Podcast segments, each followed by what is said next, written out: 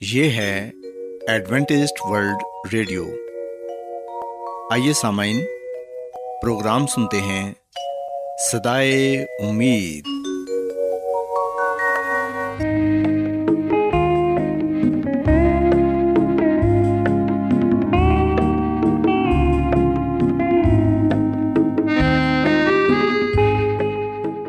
سامعین، پروگرام سدائے امید کے ساتھ میں آپ کی میزبان فرا سلیم اور صادق عبداللہ خان آپ کی خدمت میں حاضر ہیں۔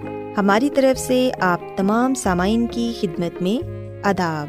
سامعین امید کرتے ہیں کہ آپ سب خدا تعالیٰ کے فضل و کرم سے خیریت سے ہیں۔ اور ہماری یہ دعا ہے کہ آپ جہاں کہیں بھی رہیں خدا مند خدا آپ کے ساتھ ہوں اور آپ کی حفاظت اور رہنمائی کریں۔ سامعین اس سے پہلے کہ آج کے پروگرام کو شروع کیا جائے آئیے پہلے پروگرام کی تفصیل سن لیں۔ پروگرام کا آغاز ایک گیت سے ہوگا اور اس کے بعد آپ کی صحت کو بہتر بنانے کے لیے صحت کا پروگرام تندرستی ہزار نعمت پیش کیا جائے گا۔ اور سمعین پروگرام کے آخر میں خدا تعالیٰ کے پاکلام سے پیغام پیش کیا جائے گا۔ تو سمعین آئیے آغاز اس خوبصورت گیت سے کرتے ہیں۔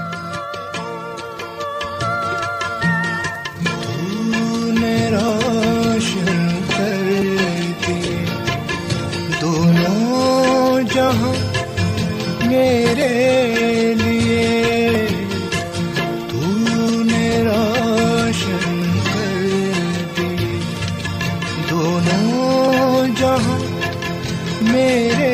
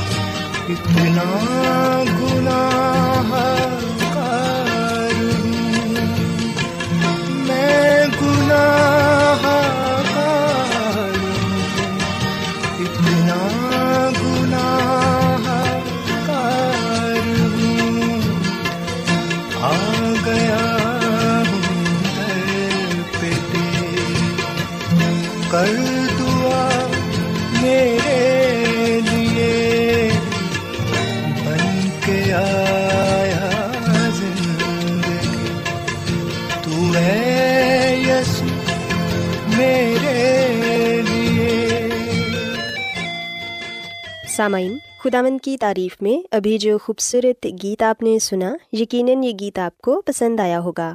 اب وقت ہے کہ صحت کا پروگرام تندرستی ہزار نعمت آپ کی خدمت میں پیش کیا جائے۔ سامعین، آج کے پروگرام میں میں آپ کو یہ بتاؤں گی کہ خداوند کی خادمہ مسز ایلن جی وائٹ اپنی کتاب شفا کے چشمے میں ہمیں یہ بتاتی ہیں کہ وہ کون سی چیزیں ہیں جن کے استعمال سے انسان ان کا عادی بن جاتا ہے۔ اور نشے کی طرح ان کی طلب محسوس کرتا ہے۔ سامعین، منشی اشیاء کے زیر عنوان مختلف اقسام کی چیزیں آتی ہیں، جو کھانے پینے میں استعمال ہوتی ہیں، مگر وہ میدے میں سوزش پیدا کرتی اور خون کو زہریلا کرتی ہیں۔ جب غیر فطری اشیاء کا استعمال کیا جاتا ہے، تو پھر انسان مزید پہلی مقدار سے زیادہ ان کی طلب کرتا ہے۔ سامعین، ہم دیکھتے ہیں کہ اس زمانے میں بہت سے لوگ مسالے دار اشیاء استعمال کرنی پسند کرتے ہیں۔ مگر صحت کے لیے یہ ضروری ہے کہ جتنا مسالہ کم ہو، اتنا ہی اچھا ہے۔ چٹنیاں مسالے فطری طور پر ہماری صحت کے لیے نقصان دہ ہیں۔ رائی، کالی مرچ مسالے اچار اور اسی نوعیت کی کئی دوسری اشیاء ہیں جو میدے میں ابتری پیدا کرتی ہیں اور خون میں بخار کی کیفیت پیدا کرتی ہیں۔ سامعین خداون کی خادمہ فرماتی ہیں کہ ایک شرابی کے شراب پینے سے جو اس کے میدے کی کیفیت ہوتی ہے، وہی اس شخص کے میدے کی کیفیت ہوتی ہے جو زیادہ مسالے دار اشیاء کا استعمال کرتا ہے۔ دونوں کے میدوں میں سوجن ہو جاتی ہے۔ اس لیے سادے کھانے سے وہ تسلی پذیر نہیں ہوتے، کیونکہ میدا اس سے کہیں زیادہ مسالے دار کھانوں کا مطالبہ کرتا ہے۔ اسی طرح ہم دیکھتے ہیں کہ بہت سے لوگ چائے اور کافی کو اپنی زندگی کا حصہ بنا لیتے ہیں۔ اگر وہ چائے یا کافی نہ پئیں تو وہ یہ شکایت کرتے ہیں کہ ان کے سر میں درد ہے، انہیں تھکن محسوس ہو رہی ہے یا سستی تاری ہو رہی ہے۔ پر سامعین خداون کی خادمہ یہ فرماتی ہیں کہ ان اشیاء کو بھی ہمیں کم سے کم استعمال کرنا چاہیے۔ کافی اور اسی طرح کی کئی دوسری چیزوں کا بھی عمل اس سے ملتا جلتا ہے۔ اس کا پہلا عمل انسان کو بہت اچھا لگتا ہے، مگر بعد میں یہ میدے کی نسوں میں سوزش کر دیتا ہے۔ جب انسان چائے یا کافی پیتا ہے تو تھوڑی دیر تک وہ محسوس کرتا ہے کہ اس کی تھکاوٹ اتر گئی ہے اور اس میں قوت آ گئی ہے۔ شعور بیدار ہو گیا ہے اور تصورات زیادہ جاندار صورت اختیار کر گئے ہیں۔ انہی نتائج کی بنا پر بہت سے لوگ سوچتے ہیں کہ چائے یا کافی ان کے لیے بے حد مفید ہے۔ مگر یہ ان کی غلطی ہے۔ چائے یا کافی نظام بدن کی بالیدگی نہیں کرتے۔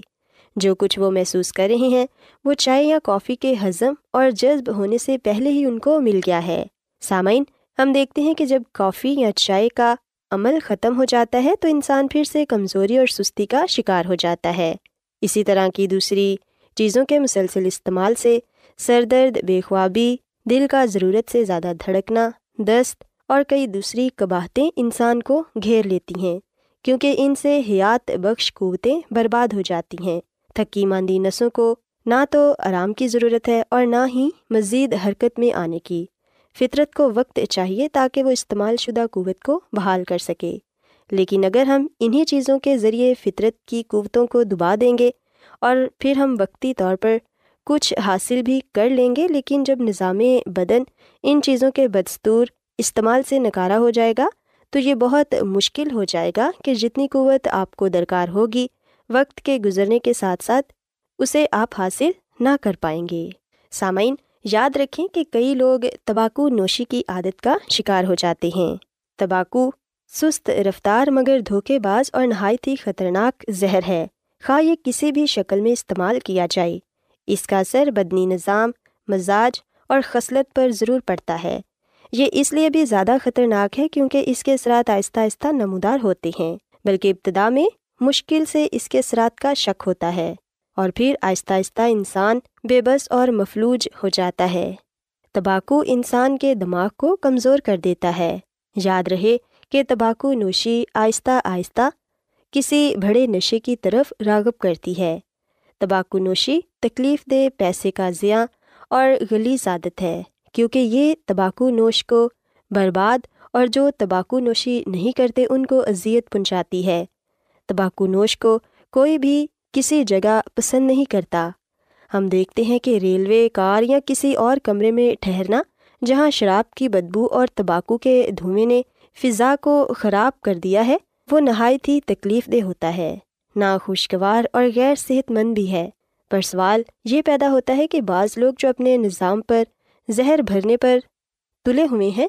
انہیں یہ حق کیوں کر پہنچتا ہے کہ اس فضا کو گلیز کریں جس میں دوسرے لوگ بھی سانس لیتے ہیں، جو کہ تمباکو نوشی نہیں کرتے۔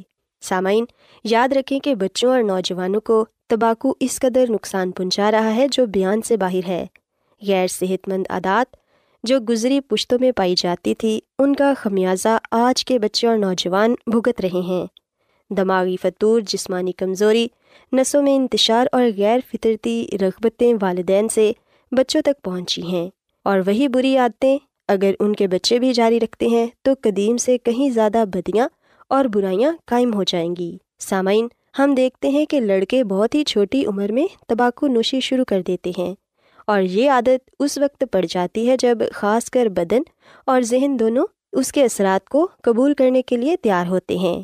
لہٰذا والدین کو یہ چاہیے کہ وہ اپنے بچوں کے سامنے تمباکو نوشی نہ کریں، کیونکہ یہ ان کی اپنی صحت اور ان کے بچوں کی صحت دونوں کے لیے نقصان دہ ہے۔ خدا مند کی خادمہ مسز ایلن جی وائٹ یہ فرماتی ہیں کہ میری ان سب سے یہ التماس ہے کہ جو خدا کے کلام کی فرما برداری کرتے اور اس پر ایمان رکھتے ہیں، وہ کسی بھی صورت میں تمباکو نوشی نہ کریں۔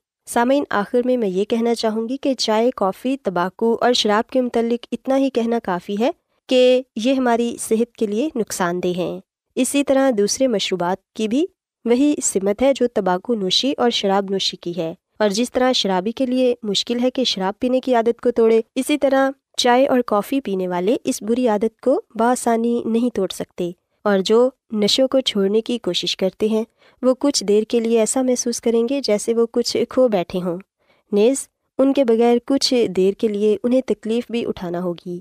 لیکن اگر وہ مستقل مزاجی سے اس پر قائم رہیں گے، تو پھر فتح پائیں گے۔ سامعین، فطرت کے ساتھ جو زیادتی ہوئی، اس کی وجہ سے مکمل شفا دینے کے لیے اسے شاید کچھ دیر لگ جائے۔ لیکن اسے موقع دیں۔ وہ بڑے اچھے سے اپنے فرائض کو نبھائے گی۔ سو سامعین میں امید کرتی ہوں کہ آج کا پروگرام آپ کو پسند آیا ہوگا اور آپ نے اس بات کو سیکھا ہوگا کہ ہمیں ایسی تمام تر چیزوں سے دور رہنا چاہیے جو ہماری صحت کے لیے نقصان دہ ہیں۔ اور خداون کی خادمہ مسز ایلن جی وائٹ ہمیں یہ بتاتی ہیں کہ جن چیزوں کی ہم زیادہ طلب محسوس کرتے ہیں، ان کا دراصل ہمیں نشہ ہو جاتا ہے۔ اس لیے ہمیں چاہیے کہ ہم اپنی صحت کا خیال رکھیں اور ایسی تمام تر چیزوں سے دور رہیں۔ جن سے ہماری صحت کو نقصان پہنچتا ہے۔ سو سامعین میں امید کرتی ہوں کہ آپ کو آج کا پروگرام پسند آیا ہوگا۔ کیا آپ بائبل کی مقدس پیشن گوئیوں اور نبوتوں کے سربستہ رازوں کو معلوم کرنا پسند کریں گے؟ کیا آپ دنیا کے ایسے رجحانات کے باعث پریشان ہیں جو گہری طریقے کا اشارہ دیتے ہیں؟ ایڈوینٹسٹ ورلڈ ریڈیو سنتے رہیے جو آپ سب کے لیے صدائے امید ہے۔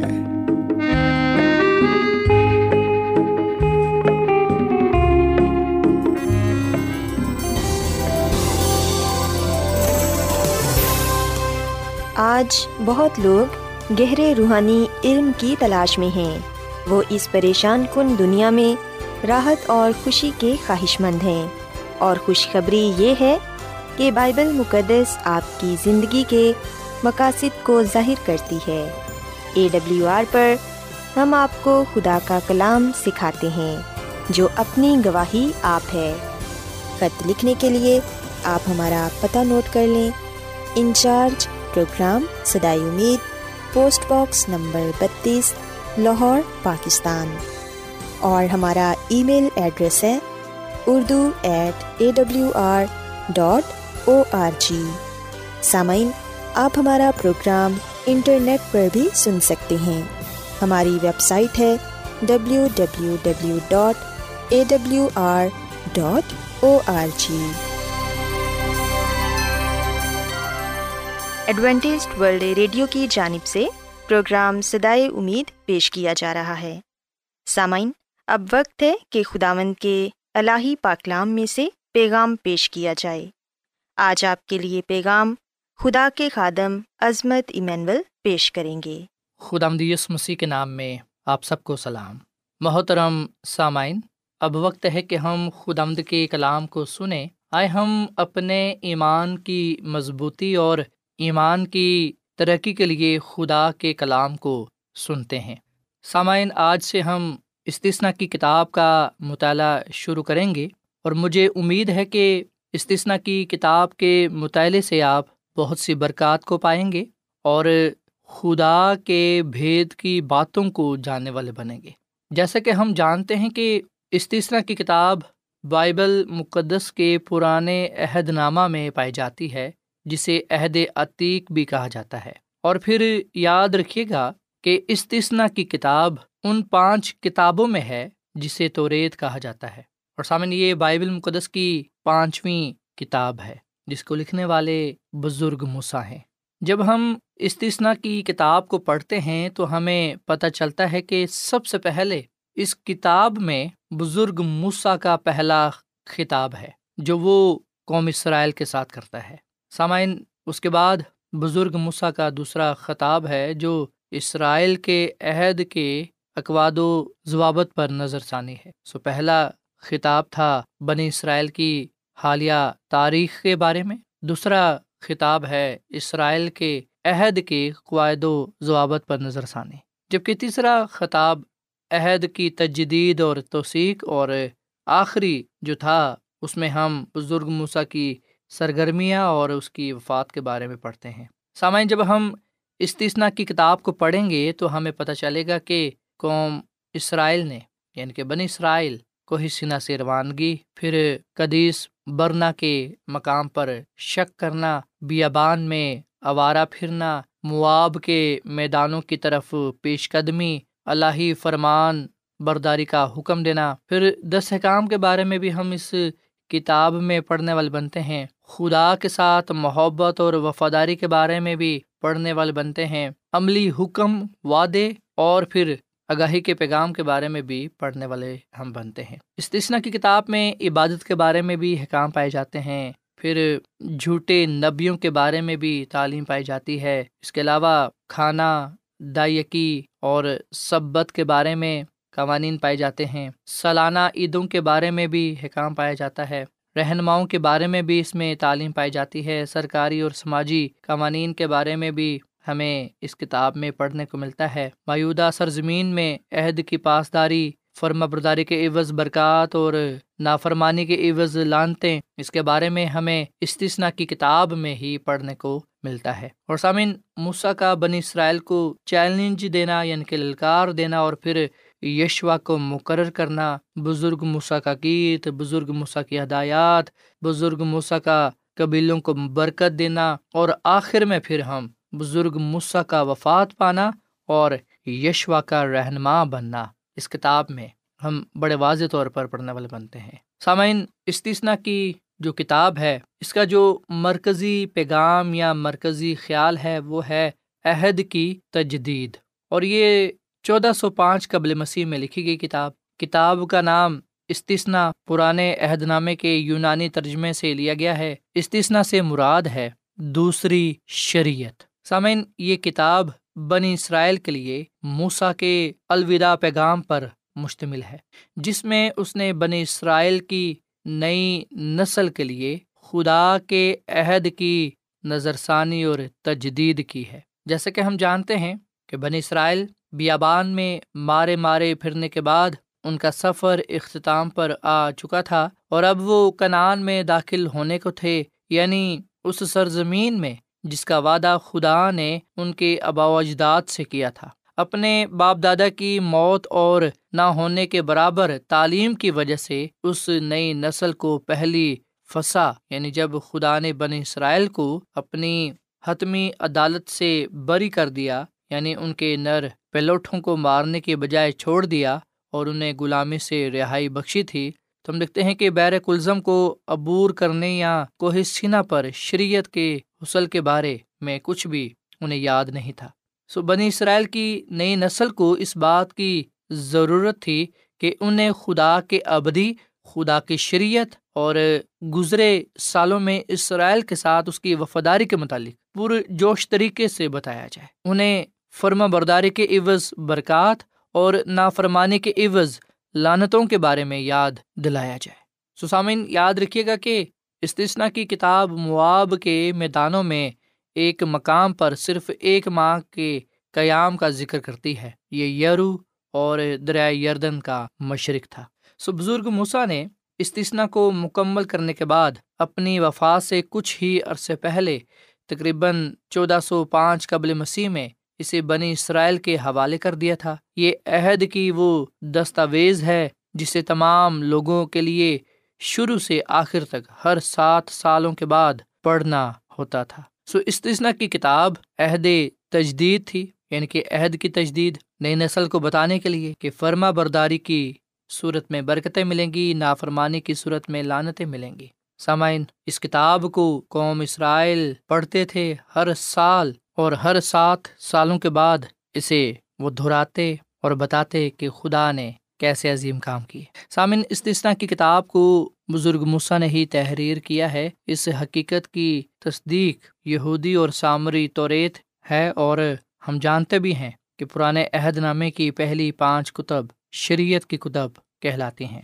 سامعین اس کتاب کا جو خاص مقصد تھا وہ یہ تھا کہ یشوا کو رہنمائی کی ذمہ داری سونپنے سے پہلے بزرگ موسا کے اسرائیل کی نئی نسل سے خطاب کا اصل مقصد انہیں خدا کے قدرت والے کاموں اور وعدوں، ایمان کے حوالے سے ان کے بذات خود عہد کے ضوابط کی پابندی اور خدا کے اطاط اور خدا کا روب ماننے اور اپنی زندگیاں اس کے مقاصد کے لیے وقف کرنے کی ضرورت کے بارے میں چیلنج دینا، ان کی حوصلہ افزائی کرنا اور انہیں ہدایت دینا تھا۔ اور ہم دیکھتے ہیں کہ بزرگ موسا بن اسرائیل کو یاد دلاتے ہیں کہ انہیں اپنے سارے دل، اپنی ساری جان اور اپنی ساری طاقت سے، خدا سے پیار کرنا اور اس کی عزت کرنا ہے۔ سامن استثنا کی کتاب کی جو نمایاں خصوصیات ہیں، وہ یہ ہیں کہ چار اہم خصوصیات استثنا کی کتاب میں نمایاں طور پر ہمیں نظر آتی ہیں۔ پہلی یہ کہ اس کتاب نے بنی اسرائیل کی نئی نسل کو موجودہ سرزمین میں وراثت پانے کے لیے ضروری بنیاد اور تحریک مہیا کی۔ یہ کام خدا کے کردار اور اسرائیل کے ساتھ اس کے عہد پر توجہ مرکوز کرنے کے ذریعے کیا گیا۔ دوسرا یہ کہ شریعت کی ثانوی کتاب کے طور پر اس کتاب نے بزرگ موسا کے ذریعے پہلی چار کتابوں میں خدا کی کہی گئی باتوں کو اثر نو اور خلاصے کے طور پر بیان کیا۔ تیسری خصوصیت اس کی یہ ہے کہ اسے یاد دہانی کی کتاب بھی کہا جاتا ہے۔ استثنا کی کتاب کے ذریعے لوگوں کو یہ چیلنج دیا جاتا ہے کہ وہ یاد رکھیں اور کبھی نہ بھولیں۔ لوگوں کو یہ بتانے کے بجائے کہ وہ کسی نئے سچائی کی تلاش کریں۔ ہم دیکھتے ہیں کہ استثنا کی کتاب انہیں ترغیب دیتی ہے کہ وہ اس لا تبدیل سچائی کو تھامے رہیں جو خدا ان پر پہلے ہی ظاہر کر چکا ہے۔ اور پھر سامعین استثنا کی اہم اور پرزور باتوں میں سے ایک ایمان کے ساتھ فرم برداری کا اصول ہے۔ اور یہ اس کی چوتھی خوبی ہے۔ یہ اصول لوگوں کے لیے اس بات کی تصدیق کراتا ہے کہ انہیں خدا پر مکمل بھروسہ کرنا اور کسی سمجھوتے کے بغیر اس کے حکموں کو ماننا ہے۔ سسامین ایمان کے ساتھ فرما برداری کی بدولت، برکات کا ملنا اس بات کا ثبوت ہے کہ نہ صرف بائبل مقدس کے نئے عہد نامہ میں بلکہ پرانے عہد نامہ میں بھی یہی بات درج کی گئی ہے کہ ایمان سے کی گئی فرما برداری کی بدولت، برکتیں ملتی ہیں۔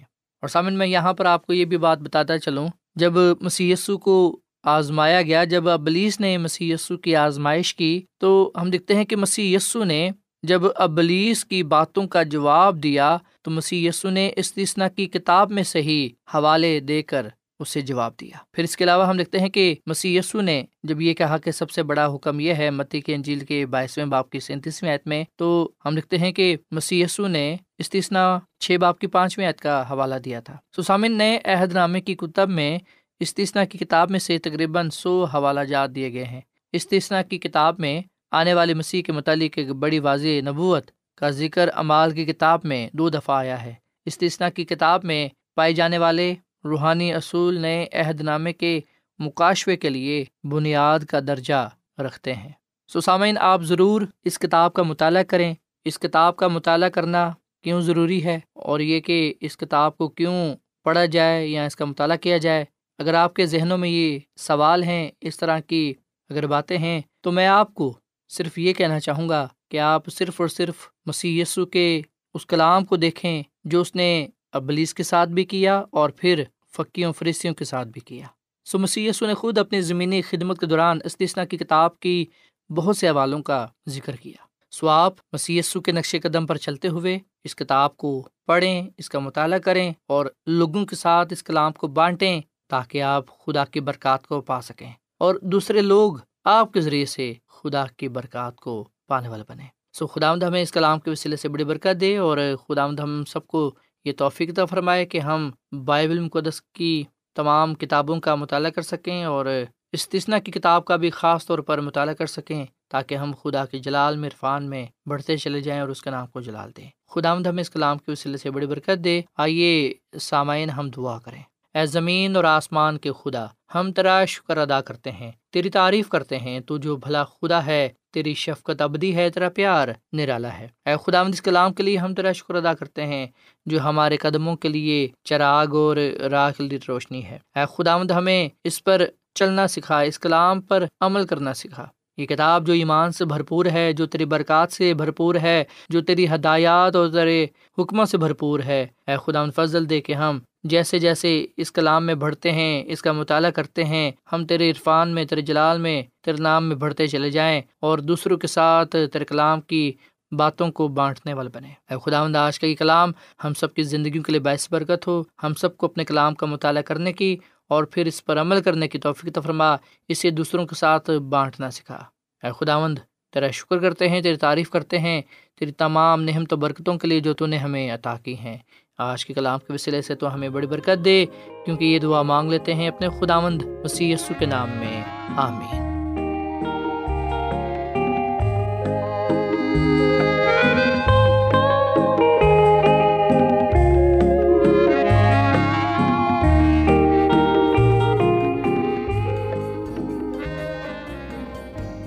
روزانہ ایڈوینٹسٹ ورلڈ ریڈیو چوبیس گھنٹے کا پروگرام۔ جنوبی ایشیا کے لیے اردو، انگریزی، پنجابی، پشتو، سندھی اور بہت سی زبانوں میں پیش کرتا ہے۔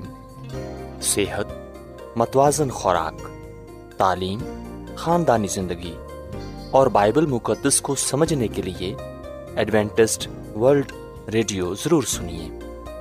یہ ریڈیو آپ کی فکر کرتا ہے۔ ایڈوینٹسٹ ورلڈ ریڈیو کی جانب سے پروگرام سدائے امید نشر کیا جا رہا تھا۔ امید کرتے ہیں کہ آج کا پروگرام آپ کو پسند آیا ہوگا۔